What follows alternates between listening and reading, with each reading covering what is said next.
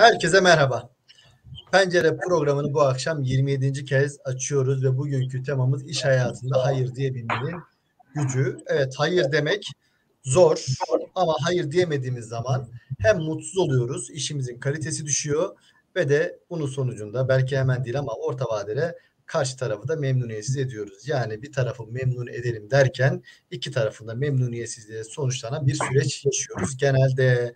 Bugün bunu enlemesine böyle derinlemesine işleyeceğiz. Ama öncesinde hem Emre'ye hem de Sinan'a bir merhaba demek istiyorum. Hoş geldiniz Sinan Emre. Hoş bulduk İnan. İçinde Hoş bulduk İnan. Ortamdan, içinde bulunduğun sıcak ortamdan ne kadar sıcak bir giriş oldu. Tebrik ederim. evet yaklaşık 4 metrekarelik sıcak bir ortamdan o sıcaklığımı da almanız ne kadar güzel. Yansıtabiliyorum demek ki. Sinan sen de hoş geldin. Hoş bulduk İnan. Hakikaten e, yine her zamanki gibi yakışıklılığın da olsun, kıyafetin de olsun yine bize fark attın. O yüzden seni kıskanarak izliyoruz. Evet teşekkür ediyorum ve yayını burada zirvede kapatıyoruz. Herkese iyi akşamlar diliyorum. evet güzel bir girizgah oldu en azından benim için. Peki e, bugün ters bir soru sorayım. Emre neredesin değil nerede olmak isterdin şu an? Ee, evet. E, Şöyle diyeyim biraz önce de baktığım için oraya götürdüğüm konuyu. Ee, çok yakın bir arkadaşım aslında iki tane Türk yelkenci şu an Atlantik Okyanusu'nda yarıştalar Transquadra yarışında. E, yolculuğun yaklaşık yarısını geçtiler. E, Madeira'dan Martinik adasına doğru doğudan batıya bir yolculuk yapıyorlar bir Türk e, takımı olarak. Onların yanında olmayı çok isterdim. Zorlu bir süreç olduğunu biliyorum ama o keyif ayrı bir keyif. Onlara da buradan başarılar dileyelim Türk takımımıza herhalde birkaç gün sonunda e, sonuçta belli olur. Ben de o konuda e, ilgilenenleri en azından bilgilendirmeye çalışırım. Süper. Başarılar diliyoruz o arkadaşlara. Evet e, Sinan sen nerede olmak isterdin? Valla Emre çok spesifik bir cevap verdi. Ben o kadar spesifik bir cevap veremeyeceğim ama ben sıcak bir yerde olmak isterdim diyeceğim. Havalar gerçekten çok soğuk. Yani sabahtan beri yağmur böyle bir sürekli arkada telefonlarda gözler böyle bir daha da soğumasını bekliyoruz. O yüzden ben de Evet soğuğu çok sevmem diyemem ama sıcaklığı daha çok severim. O yüzden sıcak herhangi bir yer olabilir inan. Sıcak buna, buna ben de katılıyorum. Yani şu an e, her anı sıcak ve her anı aydınlık bir ortamda olmak isterdim. e, her anı şey. aydınlık derken böyle bir sanki taş var gibi kendime hissettim. Ben de Yo, yani çünkü... yani elektrikli, doğalgazlı o taraflar. Ha, işte. Tamam işte insan böyle alıngan oluyor böyle güzel anlıyor şey. Ben de evde olmak isterdim arkadaşlar. Dün ve işte bugün bir otel odasındayım. E, iş gereği şehir dışındayım. Ben de kendi evimde olmayı isterdim. Zaten yayının hemen sonrasında uçağa atlayıp eve döneceğim. Peki konuyu çok fazla uzatmadan ben sorularımla hemen başlamak istiyorum ve Sinan e, mümkünse senden ilk cevaba duymayı çok isterim. Şimdi hayır demek zor ama neden bu kadar zor? Hayır diyemememizin nedeni neler? Nedenleri neler veya senden duymayı çok isteriz. Sağ ol İnan. Şimdi bu konuyu böyle özellikle seçmek e, bizim için çok güzel. Çünkü üzerinde hep konuştuğumuz bir konuydu. E, bu programa da böyle taşırken de heyecanlandım ve biraz da böyle inceledim. E, kafamda bazı e, kalıplar vardı, bazı modeller vardı, bazı örnekler de vardı ama biraz daha derinlemesine öğrendim. Ve özellikle bir cümleyle karşılaştım. Çok hoşuma gitti biraz tarih içerisinde incelerken acaba ne kadar zamandan beri hayır dememekle aslında aramızda bir hikaye var veya nasıl bir e, diyelim mücadele içerisinde izlerken 19. yüzyılda yaşamış bir Amerikalı bir e, mizahçının bir sözüyle karşılaştım. Josh Billings ismi. Demiş ki bu hayatın demiş yarısı çok hızlı evet demekle diğer yarısı da zamanında hayır diyememekle geçiyor demiş. Evet benim de aslında hayatım belki de buna benziyor. O yüzden hani birçok kişinin de benzediğini düşündüğüm için e, herkesin bir hayırlı aslında bir ne diyelim bir mücadelesi var. Ve e, yine bunu e, biraz daha böyle derinlemesine incelerken bir tane kitaptan da faydalandım. Onu da paylaşayım. Böyle müthiş psikoloji yayınından e, böyle güzel e, hayır diyebilme sanatı diyor ve altında da şöyle yazıyor. Sınırların kadar özgürsün. Bu sınırlar konusunun hayır demekle hakikaten çok alakası olduğunu düşünüyorum. Bugünkü anlatacağım bazı örnekler ve bazı kavramlar da bu kitabın içerisinde olacak. Şimdi böyle bir girizgah yaptıktan sonra ee, bir hayır kelimesiyle ilk defa ne zaman karşılaşıyoruz? Bir ona bakmak lazım. Neden acaba bu bizim için problem? Aslında e, araştırmaya baktığınız zaman yaklaşık iki yaşlarında yani artık böyle konuşmaya yeni başladığımız zamanlarda bir bebek küçükten yavaş yavaş biraz daha böyle bir çocukluğa doğru ilerlerken hayır kelimesiyle karşılaşıyoruz ve hayır kelimesini kullanmaya başlıyoruz. Araştırmalar 2 yaşında çocukların, bebeklerin e, ilk defa hayır kelimesini kullandığını söylüyor ve çok fazla kullanıyor. Hatırlarsanız hani böyle özellikle yakın zamanda 2 yaşında bir çocukla zaman geçirdiyseniz e, çocuğunuz olabilir veya yeğeniz veya komşu çocuğu e, hayır kelimesini ne kadar fazla kullandığını ve her şeyi kullandığını değil mi? Yemek yer misin? Hayır. Uyur musun? Hayır. Kıyafetini giyer misin? Hayır. Değil mi? O hayırı böyle e, ne dersek e, belki de iki kelimesinden biri haline getirdiğini bilirsiniz ve o dönemlerde e, ben en azından e, eşimle beraber hani hayır diyen çocuğa ne yapmak lazım noktasında birçok e, kitap okuduğumuzu, birçok kaynaktan faydalandığımızı hatırlıyorum. Hayırı nasıl acaba ekarte edebiliriz? Böyle başlıyor hayat. Fakat sonrasında büyüdükçe nedense hayır kelimesine uzaklaşıyoruz ve hayır çok zor bir kelime haline gelmeye başlıyor. E, fakat e, bir yandan da hayır kelimesinin hayatımızın dümenini elimize almakla çok alakalı bir şey olduğu da hepimizin bildiği bir konu. Eğer hayır kelimesini kullanamıyorsak çünkü rotamızı başkaları çiziyor diyor e, kaynaklar ve çok da katılıyorum. Çünkü hayır diyemediğimiz her şey bizim hayatımıza bir evet olarak yansıyor ve belki de planlamadığımız, e, belki de istemediğimiz, belki de mutlu olmadığımız işleri yapmaya başlıyoruz. Böyle, burada bir girizgahtan sonra ben senin soruna şöyle bir cevaplayayım. Hani neden hayır diyemiyoruz? E, temelde baktığımız zaman e, korkularımız ön plana çıkıyor gibi gözüküyor. Ben bu korkuları dört başlık altında toparlay toparlayabileceğim. E, ilki sevilmeme korkusu. E, yani acaba hayır dersem karşımdaki kişi beni eskisi kadar sevmez mi e, korkusu. O yüzden birincisi sevilmeme. İkincisi sevilmemenin belki de bir sonraki adımı kaybetme.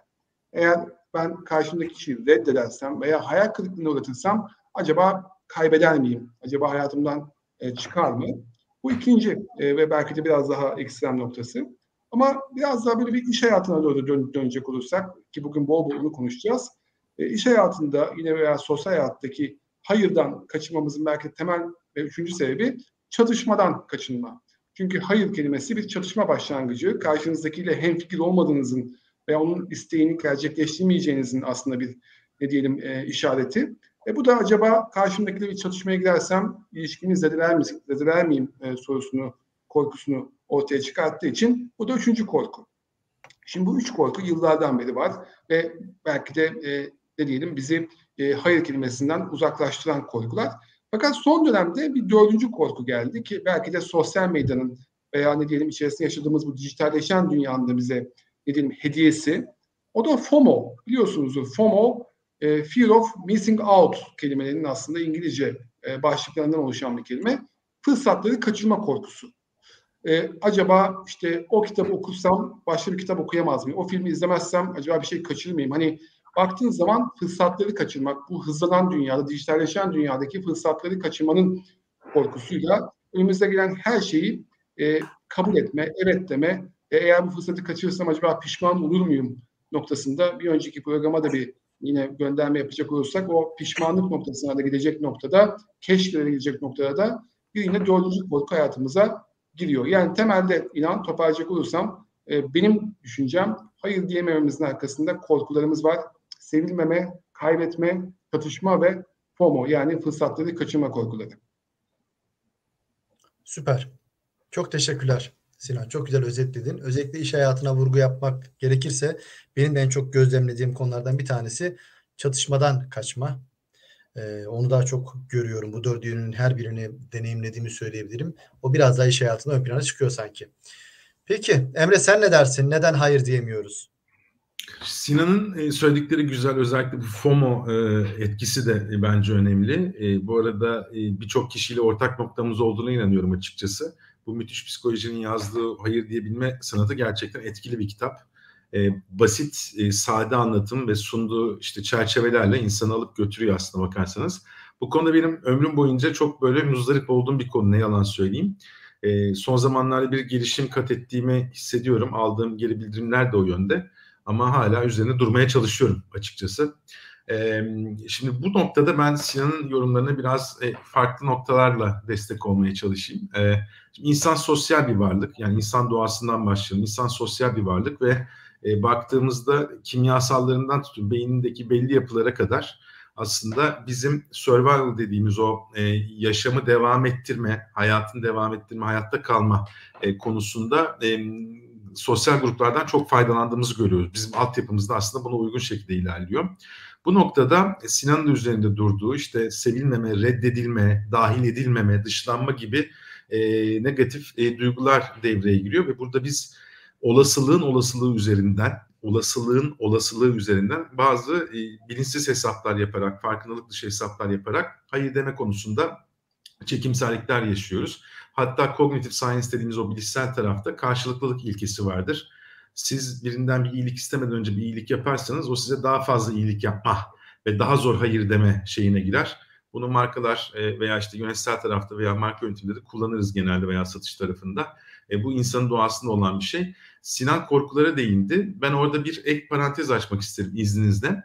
Korkular daha somut şeylerken kaygılar aslında olasılıklar üzerinde daha geniş bir dünyaya, e, daha geniş bir korku dünyası veya negatif duygu dünyası sunan bir şey e, e, oluyor genelde. Benim bakış açımdan, penceremden böyle yorumlayabilirim. O noktada kaygılar aslında çok küçükken etkisi korkuya göre çok daha büyük olabiliyor. Ee, Sinan'ın o dediklerine yani korku olarak adlandırdıklarını ben mesela kendi kafamda, kendi yaşadığımda kaygı olarak görüyorum genelde. Ee, bunları düşündüğümüzde aslında insan doğasına baktığımızda bunu ön Çünkü bir de kültür faktörü var daha alt e, tarafta. E, Türk kültüründe işte büyüklerine aman hayır deme, işte e, ataerkil yapılarda babaya davranış anneden farklılaşır vesaire. Hepsinde aslında bunların kodlarını da alıyoruz. Kültürel tarafını unutmamak gerektiğini düşünüyorum. Bir de kişisel bazda farklılaşan noktalar var. Tam insan doğası var, kültürel taraf var. Bir de Emre var, İnan var, Sinan var değil mi? Bu noktada bence şuna da bakmamız çok kritik. Hangi konulara ve kimlere hayır diyemiyoruz? Kendi çerçevemizden baktığımızda hayata. Mesela işte aile büyüklerimize mi, e, gençlere mi, e, işte sağlık konusunda mı birine hayır diyemiyoruz? Üstlerimize mi iş hayatında veya işte e, belli pozisyondaki insanlara mı hayır diyemiyoruz? Nedir bu? Bu kimler? Bunları ortaya koymamız, netleştirmemiz ve neden sorusunu sormamız da bence kendi açımızdan e, faydalı olabilir düşüncesindeyim. Ama insan doğası, kültürel yapı ve kişiye özel noktalar olarak da ben e, Sinan'ın anlattıklarını desteklemeye çalışayım en basit haliyle. Süper. Çok teşekkürler. Peki e, Emre hemen peşinden e, yine senden dinlemeyi çok isterim. Tabii. E, hayır diyememenin peki bedelleri neler? Yani yeri geldiği zaman biz evet durumunda kaldığımız zaman kalben ve beynen e, gönlümüzün el vermediği durumlarda evet demek durumunda kalırsak ödeyeceğimiz bedeller ne olur? Bu konudaki cevapların ne olur acaba? Değil mi? Normalde hayır diyemediğimizde bunun bedeli olacağını işte varsayıyoruz aslında ve bunu bilinçsiz şekilde yapıyoruz ama bilinçli tarafta kültür tarafından bize biraz şekilde bir şekilde empoze ediliyor. Onlar da davranış kodlarımızda işleniyor. Bu güzel bir nokta. Hayır diyemediğimiz zaman bedeller genelde e, bana sorarsanız ilk başta kendimizle alakalı tabii ki. İşte kendimize zarar verdiğimiz noktalar var. Neler? İç dengelerimiz değişiyor, bozulabiliyor. Yani öz saygı insan kendine kendisiyle barışık olamadıktan sonra dışarıdan o özgüven duygusunu oturtamıyor sosyal ilişkileriyle. Yani kendi içerisinde öz saygısı olamayan, sınırlarını bilmeyen, kendisini tam olarak net bir şekilde e, hani ortaya koyamayan bir insan sosyal ortamda özgüveni oturtmak tarafına zorluklar çekiyor. E, zaman e, kısıtlı zamanımızı yönetmek konusunda ve odağımızı amaçlarımız var. Hepimizin yani en azından e, bazılarımız belki amaçlarını daha iyi biliyor. O hedefleri doğrultusunda, e, anlamlı amaçları doğrultusunda odaklanmaya çalışıyorlar e, insanlar. Bu noktada zaman ve odak konusunda da aslında bizi e, bozmaya başlıyor.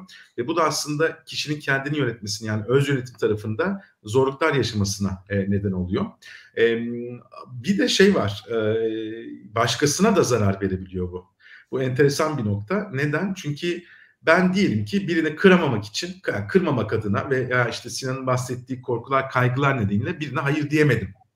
E, sunduğu öneriyi veya talep ettiği şeyi hemen evet diyerek karşılık verdim. Ama içimde bir savaş var. Biraz önce bahsettiğim gibi bedelleri konuşurken kendimle çeliştiğim noktalar var. İşte e, değerlerim uygun değil, zamanımı alt üst etti, bütün planlarımı şey yaptı. Kendi içimde bir savaş veriyorum. Ve burada şey kaygısı da aslında oluşmaya başlıyor. Karşındakini memnun edememe kaygısı. Ve eğer ben zaten hayır demem gereken bir yerde sadece çekincelerinden dolayı hayır diyemiyorsam e, kuvvetle muhtemel senin de en başta durduğun gibi o iki kişinin beklediği yardımı aynı kalitede sunamayacağım belki. E, şimdi birine hayır demek mi onu daha çok üzer? veya hayır diyemediğimiz, söz verdiğimiz bir şeyde onun beklentisini karşılayamamak mı daha çok üzer? İlişkileri hangisi daha çok kırar? Bunu bir düşünmek lazım. Bir de e, güzel bir nokta, yine yanlış hatırlamıyorsam müthiş psikolojide geçiyordu bu. Yani beni çok etkileyen bir kitap. Burada da ben bu örnekler üzerine duracağım. Başka yerlerden de toparladım örnekler kafamda olsa da. Ee, şey konusu arkadaşlar. Yani inan diyor ki bana Emre şunu yapar mısın? Tamam. Emre bunu yapar mısın? Tamam. Ben her şey tamam dediğimde aslına bakarsanız or, ortam şeye dönüyor. Yani e, benim adıma inan hiçbir spesifik şeyi öğrenemeyebilir. Emre işte e, benim babam öyle adlandırır. Uyar ol der böyle, karakterlere. Her şey tamam diyen, her şeye ayak uyduran ama neye hayır diyen, nerede çizgisi olan, nasıl bir insan olduğunu da tanımlamayabilir. Bu da ne oluyor aslında bakarsanız? Beni inanın gözünde herhangi bir yerine koyar. Yani Emre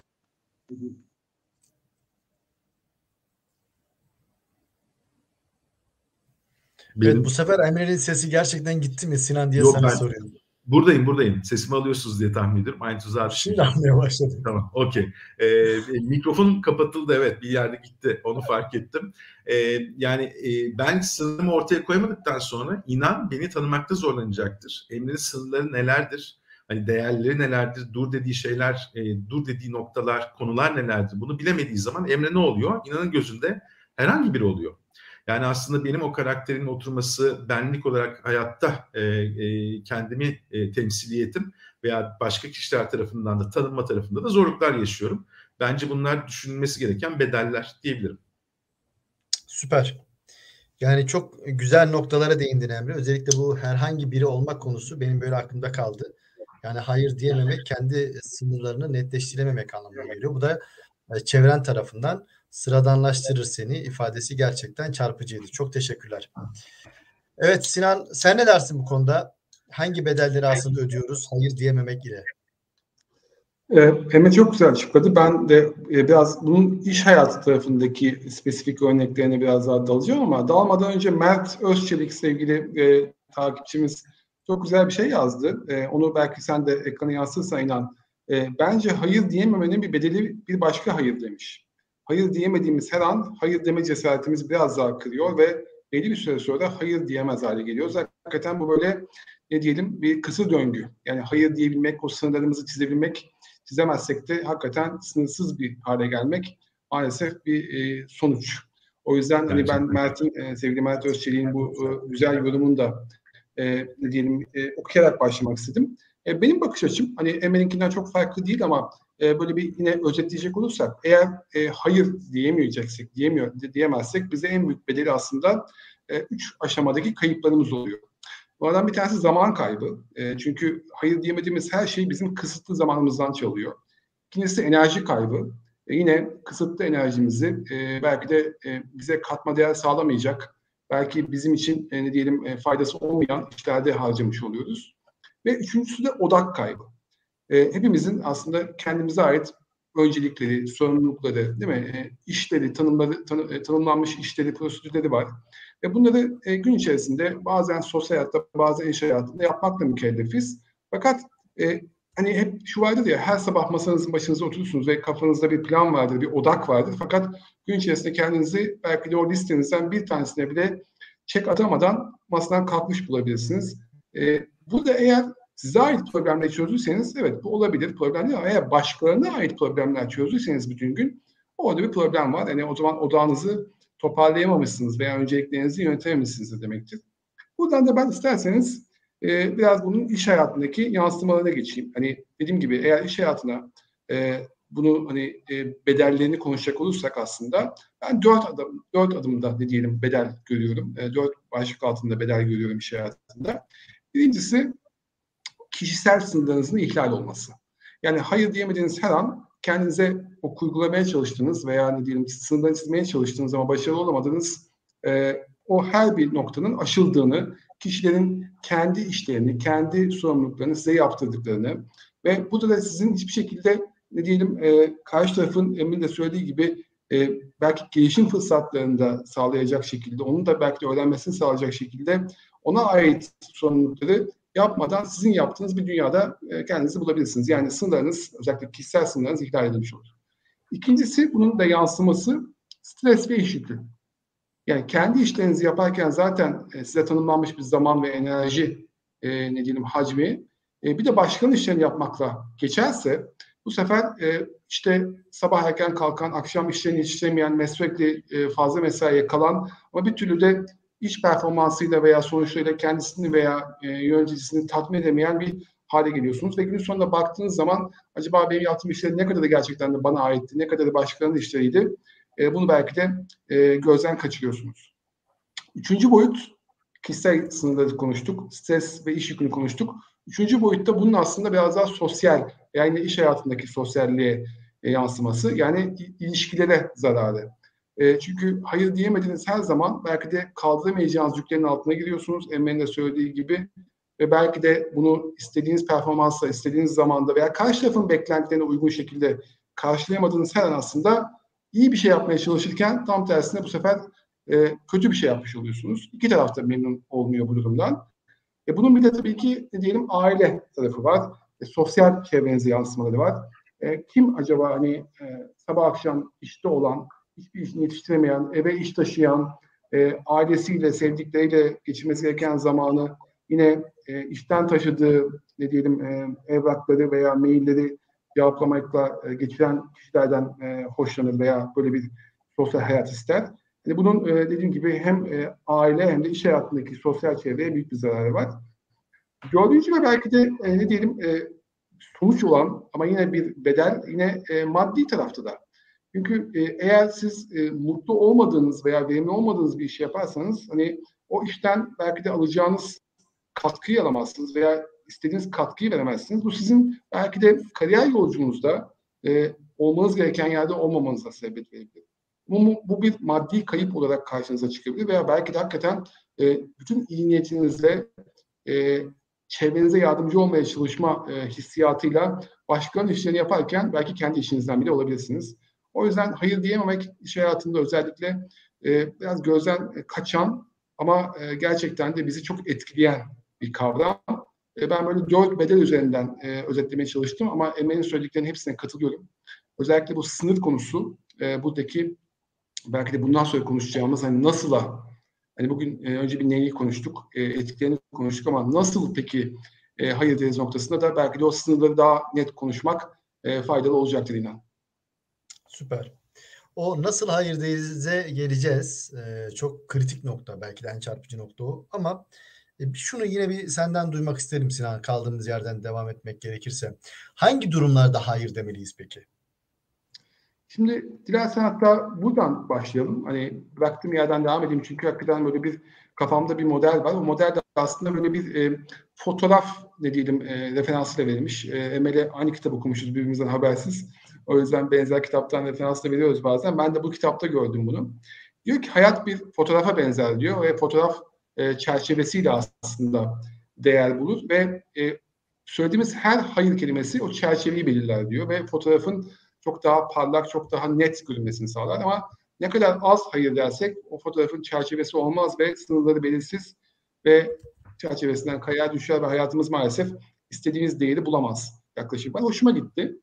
Ve e, bu çerçeveleri belirleme, sınırları belirleme yaklaşımın aslında üç temel alanda olması gerektiğini e, söylüyor. Bir tanesi bedensel sınırlarımızı belirlemek. Yani insanlarla kurduğumuz o sosyal mesafe, hani özellikle bu pandemiyle beraber biraz daha farkına vardığımız, hani zaman zaman özellikle işte belki de Kuzey Avrupa veya işte Kuzey Amerika'daki ülkelere gittiğimizde, geldiğimizde kendi ülkemizde farkını daha çok gördüğümüz o mesafe konusunun e, yine e, bizim e, ne diyelim e, kendi kişisel sınırlarımızı, kendi bedensel sınırlarımızı belirleme konusundaki bir hayırı var. Yani eğer siz bir kişiyle çok yakın olmak istemiyorsanız veya o kişinin size e, ne diyelim e, fiziken çok fazla dokunması istemiyorsanız bu hayırı baştan çizmeniz gerekiyor. Yani bu noktalar kesinlikle hayır diyeceğimiz noktalar.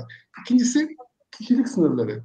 Kişilik sınırları bizim bize ait olan kişilik özelliklerine eğer bir müdahale varsa bu noktalarda da yine hayır, hayır kelimesini veya hayır ne diyelim cevabını karşı tarafa mutlaka sözel veya davranışlarla e, yansıtmak gerekiyor. Bununla ilgili böyle en e, yine akılda kalıcı örnek belki de e, ülkemizde de ben iyi bir noktada olduğumuzu düşündüğüm fakat bazen sınırların aşıldığını gördüm. Bu sigara konusu. Ben sigara tüketmeyen birisiyim. E, hiç içmedim. E, ve özellikle o yüzden sigara içilen mekanlarda çok rahatsız oluyorum ama e, özellikle bu pandemiyle beraber zaten zorlanan restoranlarda ve son dönemde ben biraz bu e, ne diyelim kuralların esnediğini de görüyorum. Ama burada hani fark etmezden ziyade hakikaten hani eğer bir kural varsa o kurala uyulmasını sağlamak orada e, yani bir arkadaşım sigara içiyor neyse ben de şimdi e, ne diyeyim çıkıntılık yapmayayım demeyip hakikaten eğer sigara ile ilgili bir derdiniz varsa veya sürekli emri vaki yapılması gibi farklı böyle bir sizin kişilik sınırlarınıza dokunduğunu hissettiğiniz bir özellik varsa, konu varsa hayır kelimesini söylemekten çekinmemek lazım. Çünkü o sizin kişi, kişisel kişilik sınırlarınız. Üçüncü başlıkta duygusal sınırlar. Yani duygularınızı özgürce yaşayabilmeniz gerekir. Bazen şey olur ya niye üzülüyorsun ki gel seninle kafa dağıtalım şuraya gidelim. İşte bunun için üzülmeye değer mi? Bunun için sevinmek e, e, veya işte çok sevindiğiniz zaman o sizin sev, sevinç duygunuzu e, ne diyeyim emmeye çalışan davranışlar. E, bunlardan kaçınmak lazım. Eğer bir duygu hissediyorsanız duygunuzu yaşayacağınız sınırları çizmek ve buraya müdahale olduğu zaman buraya da hayır demek gerekiyor. Yani kendi, kendi duygularınızı özgürce yaşamanıza e, müdahaleye hayır demek gerekiyor gibi gözüküyor. Yani bedensel, kişilik ve duygusal sınırlarımızı iyi çizmek ve buraya müdahalelere hayır demek temel aslında e, mesajlar inan. E, son olarak da yine ben e, dayanamayacağım ve iş dünyasında yine böyle bir bağlantıda kuracağım. E, belki buradan da Emre o pası alır. E, iş dünyasındaki e, hayırları da özellikle e, belirsizliklerin çok arttığı durumlarda söylemek gerekir. Yani mesela bir iş size ekstradan verildiği zaman ama bunun sizin belki de iş tanımınızda olmadığını hissettiğiniz zaman veya bir terfi yolu açılıp ama bunun altı doldurulmadığı zaman veya işte bir ekip büyümesi sözü verilip bunun tutulmadığı zamanlarda hani neyse canım bir hele bir yürüyelim de bakarızdan ziyade bunu biraz daha netleştirmek gerekiyor. O belirsizlikleri konuşmak gerekiyor. Hani bu da illa hayır demek değil ama eğer ortada o belirsizliğin e, bir yere varmayacağına yönelik bir hissiyatınız varsa, tecrübeniz varsa o zaman hayır demek gerekiyor. Bu ek sorumluluklar, ek ne diyelim yüklemelerin size getireceği performans ne diyelim risklerini de gözeterek her şeye gel yapayımdan ziyade o belirsizlikleri yönetmek gerektiği için hayır kelimesini biraz daha kullanmak gerekiyor belki. Ve son olarak da e, yani bu belirsizlikten belki daha da önemli mobbing.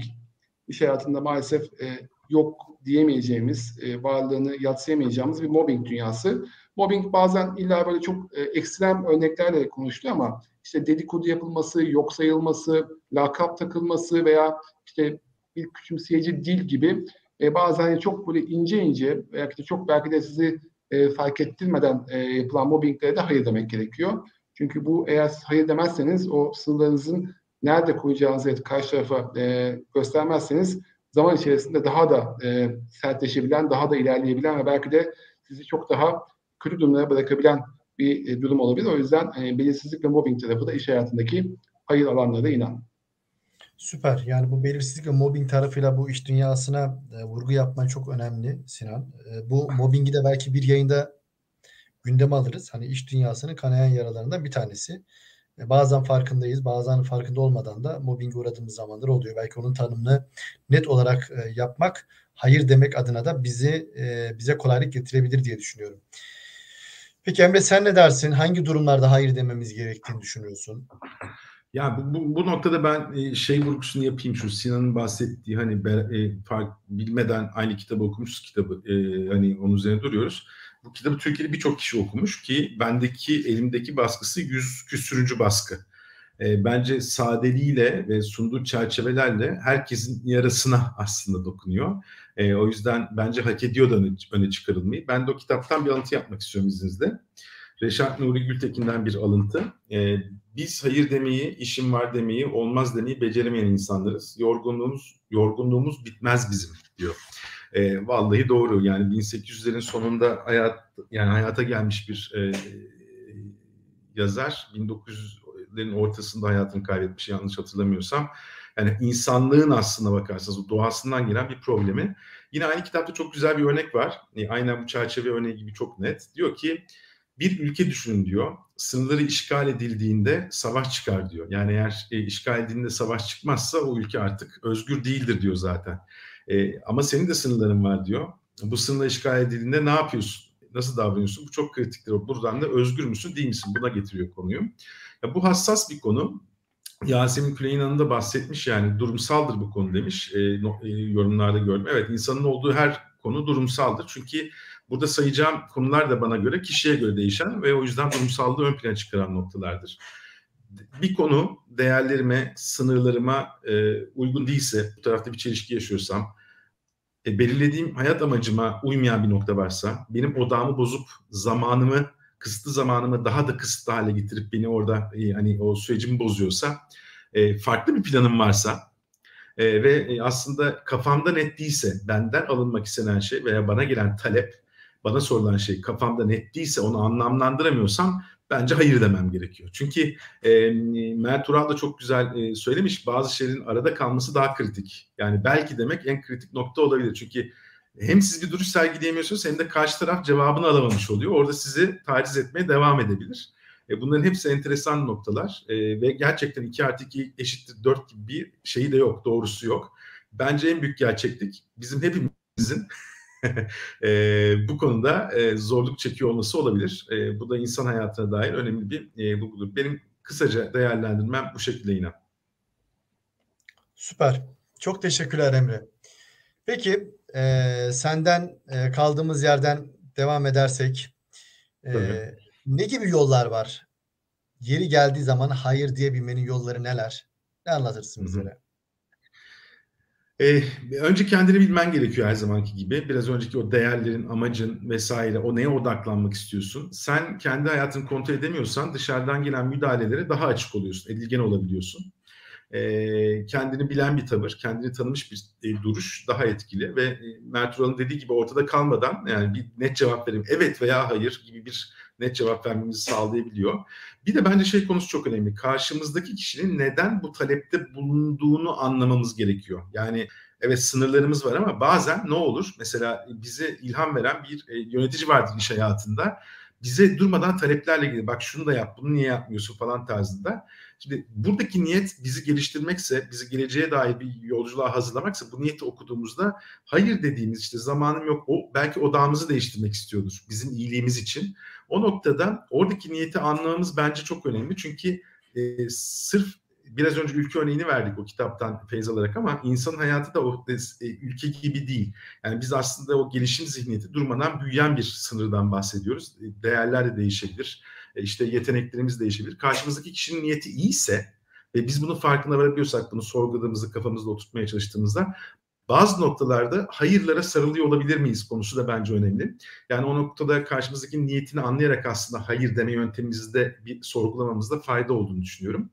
Ee, ama hani üzgünüm bunu yapamam gibi duygusal hani orada da aslında bir geri adım atıyorsunuz e, veya işte çok isterdim ama olmuyor tarzında gibi şeyler gelecekte böyle aslında sizin değerlerinize aykırı bir konu varsa gelecekte yeniden kapınızın çalınmasının bir e, okazyonunu yaratıyor diyebilirim.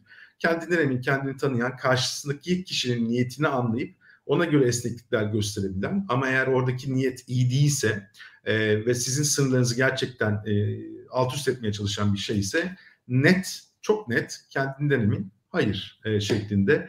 Bir de nedensellik bence burada. Neden? Çünkü çünkü bu konu benim değerlerime aykırı. Çünkü zamanım yok gibi net şeylerle bağdaştırdığımızda karşı tarafında kendi kafasından buradaki nedenselliği e, boşlukları doldurur gibi kendi bakış açısıyla doldurmasının önüne geçme şansımız olabilir gibi geliyor. Kendini bilen, net ve nedensellik tarafını kullanan bir yaklaşım önerebilirim. Kendi tarafında bunu uyguluyorum onu söyleyebilirim.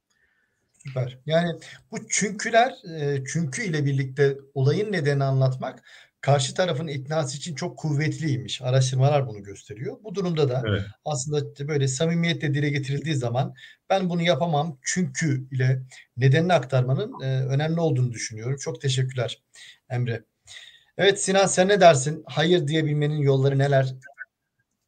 Şimdi e, sevgili Mert e, çok güzel yazmış. Ben de e, yine ondan e, ona ben, onun yazdığına benzeyen bir cümle bulmuştum. E, Paulo Coelho'nun bir sözü. Diyor ki eğer hayır demek istiyorsan belki deme. E, bu zaten aynı mesajı veriyor. Belki buradaki bizim hepimizin bir kaçış noktası oluyor. Eğer hayır demek istemiyorsak ama evet demek istemiyorsak böyle bir belki diyerek konuyu değil mi? E, böyle bir nadasa bırakmak deyip e, uzatarak belki o süre içerisinde kendi kendine çözülür yaklaşımı hepimizin düştüğü bir e, ne diyelim tuzak veya belki de kaçış yolu. Fakat tabii çok da e, kazandırmıyor. Ne bize ne karşı tarafa. O yüzden netlik bence de burada önemli. Ben de böyle baktığım zaman kafamdan acaba neleri yaparsam e, hayır dememin aslında e, karşı tarafa da bana da katkısı olur diye düşündüğüm zaman e, yine böyle ufak ufak e, böyle ne diyelim e, yollar çıktı aklıma. Birincisi yine benzer şekilde dürüst ve net olmak. İkincisi hani bunu bir zaman kazanmak olarak düşünmeden zaman kaybı olarak düşünmek. Çünkü siz net cevap vermedikçe aslında e, zaman kazanmıyorsunuz. Her iki tarafa da zaman kaybettiriyorsunuz. Hani bu yanılgıdan belki de kaçınmak her iki tarafa da zaman kazandıracak şekilde netlikle hayırı söylemek. E, çünkü bu e, ne diyelim e, istemediğimiz e, hayırı e, söyleyemediğimiz, isteyemediğimiz evet'i söylediğimiz durumlarda aslında kendimizi çok da istemediğimiz bir yola sokmuş oluyoruz. Ve o yoldan çıkmak bazen çok maliyetli de olabiliyor. Maliyetleri konuşmuştuk işte zaman, enerji ve odak. E, burada da hep bahaneler bulmaya başlıyoruz. Yani bunu yaptım aslında fena da olmadı. Bak bunu da öğrendim, bak bunu da gördüm. En azından bunu öğrendim bir daha yapmam e, noktasına kadar da gidebilen bahaneler. Fakat bu bahaneleri e, üretmek yerine, buna da enerji harcamak yerine aslında hakikaten bahane üretmeyeceğiniz bir yola girmek hızlıca e, temeldeki belki de yine başka bir e, yaklaşım. Ve son aklıma gelen e, ve çok da önemsediğim bir model güvenli davranış. E, güvenli davranış modeli aslında e, bize şunu söylüyor. E, bir kere e, karşımızdakiyle ne kadar önemsediğimiz ve karşımızdakiyle kurduğumuz iletişim dili. Şimdi biz hayırı çoğunlukla hayır dediğimiz zaman karşımızdaki kişinin tepkisinden işte kaygı duyduğumuz için veya korktuğumuz için e, dediğini söyleyemiyoruz. Yani buradaki hikaye yani en başından beri bu. Fakat e, şunu unutmamamız gerekiyor ki biz hayır dediğimiz zaman karşımızdaki kişinin tepkilerinden bir sorumlu değiliz. Yani böyle bir ne diyelim sorumluluğumuz da yok. Böyle bir e, yükümlülüğümüz de yok. Biz kendimizden sorumluyuz ve kendi hayatımızla ilgili bir karar verirken de karşı tarafı bu kadar da düşünmek veya ona alternatif yollar peşine, bulmanın peşine koşmak çok da gerekli değil. Ama burada o güvenli davranış modeli bize şunu söylüyor. Düşündüğümüzü cesaretle ama karşımızdakini kırmadan söyleyebilmek.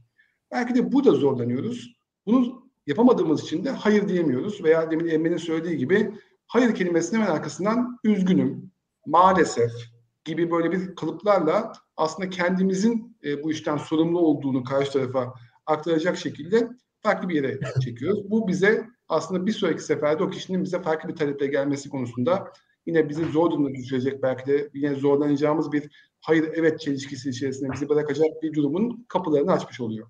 Onun yerine hayırımızı net e, karşı tarafı düşündüğümüzle göstererek kırmadan söyleyebilirsek o zaman güven davranış sergilemiş oluyoruz ve hayırların her iki tarafa da faydası oluyor. Çünkü bir kişi hayır cevabını aldığı anda belki de alternatif yolları zaten çok daha hızlı ve çok daha verimli bir şekilde gidiyor. Biz hayır cevabını vermediğimiz sürece o kişiyi bağlamış oluyoruz.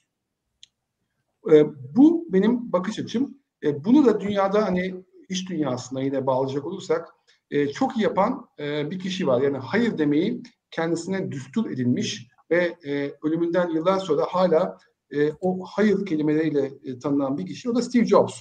Yani Steve Jobs'a artık birçok e, başlık altında örnek verebiliyoruz ama eminim ki siz de denk gelmişsinizdir. Steve Jobs hayır demesiyle ünlü ve birçok yerde de aslında ne kadar fazla hayır demesi sayesinde odaklanabildiğini ve bu kadar yalın, kullanıcı dostu ürünler, hizmetler ortaya koyabildiğinde e, anlatıyor, görüyoruz. Ben e, yakın zamanda e, Apple'ın efsanevi tasarımcısı Jonathan Ive'ın bir e, söyleşisi, söyleşisini izlemiştim. Orada Steve Jobs'un onu ne kadar zorladığından bahsediyordu hayır deme konusunda. Çünkü bir tasarımcı olarak aslında bütün yeniliklere, bütün o güzel tasarımlara, dizayna e, aşık olan birisi olarak hayır demekte zorlandığını fakat Steve Jobs'un onu hayır deme konusunda sürekli yöne, yönlendirdiğini ve e, buradaki en kıymetli şeyin de şu olduğunu öğrettiğini söylüyordu. E, iş hayatında veya özel hayatımızda hoşlanmadığımız şeylere hayır demekte o kadar zorlanmıyoruz. Ama önemli olan hani sizin uykularınızı kaçıracak, aşık olduğunuz konulara bile o an odağınızda olmadığını bildiğiniz için hayır diyebilmek diyordu Steve Jobs'un başarısı ve bunu da e, kendisine e, ne diyelim bir ders olarak aldığını söylüyordu ama belki de en zoru da bu. E, bilmiyorum inan sorunu cevaplayabildim mi? Gayet güzel. Çok teşekkürler. O söylemin içindeki bu hayır derken net olmalı, cesaret de dile getirmeli ama karşı tarafı da düşünerek incitmeden söylemeli herhalde bugünün özeti oldu. Ben de şöyle bir katkıyla bitirmek istiyorum. Ee, eğer ki gönülden bir evet e, demeden yola çıktığınız zaman iş kaliteni düşüyor ve karşı tarafa mahcup duruma düşebiliyorsunuz. Onun beklentisini yerine getiremeyebiliyorsunuz. O zaman güven sarsıyorsunuz. Doğan Cüceloğlu'nun çok güzel bir sözü var. Bir insanın gelebileceği en yüksek mertebe güvenilir insan olmak diyor. Yeri geldiği zaman hayır diyememek aslında bundan da bir anlamda uzaklaşmak oluyor. Ben bütün bu söylemlerinizden bunu da çıkardım kendime. Çok teşekkür ediyorum. Bugün bir e, zaman kısıtı var. Hemen buradan çıkacağım. Valizimi alıp uçağa yetişeceğim. E, sorularınıza bu anlamda yer veremiyoruz. E, bu anlamda üzülüyor, özür diliyorum daha doğrusu. E, ama bu soruları da doyurucu bir şekilde cevapladığımıza e, inanıyorum. Umarım sizler de buradan fayda sağlamışsınızdır. Teşekkür ediyorum bizlerle olduğunuz için. Emre Sinan sizlere de teşekkür ediyorum. Ağzınıza sağlık. Tekrar görüşmek dileğiyle kendinize iyi bakın. İyi akşamlar. İyi akşamlar. İyi akşamlar.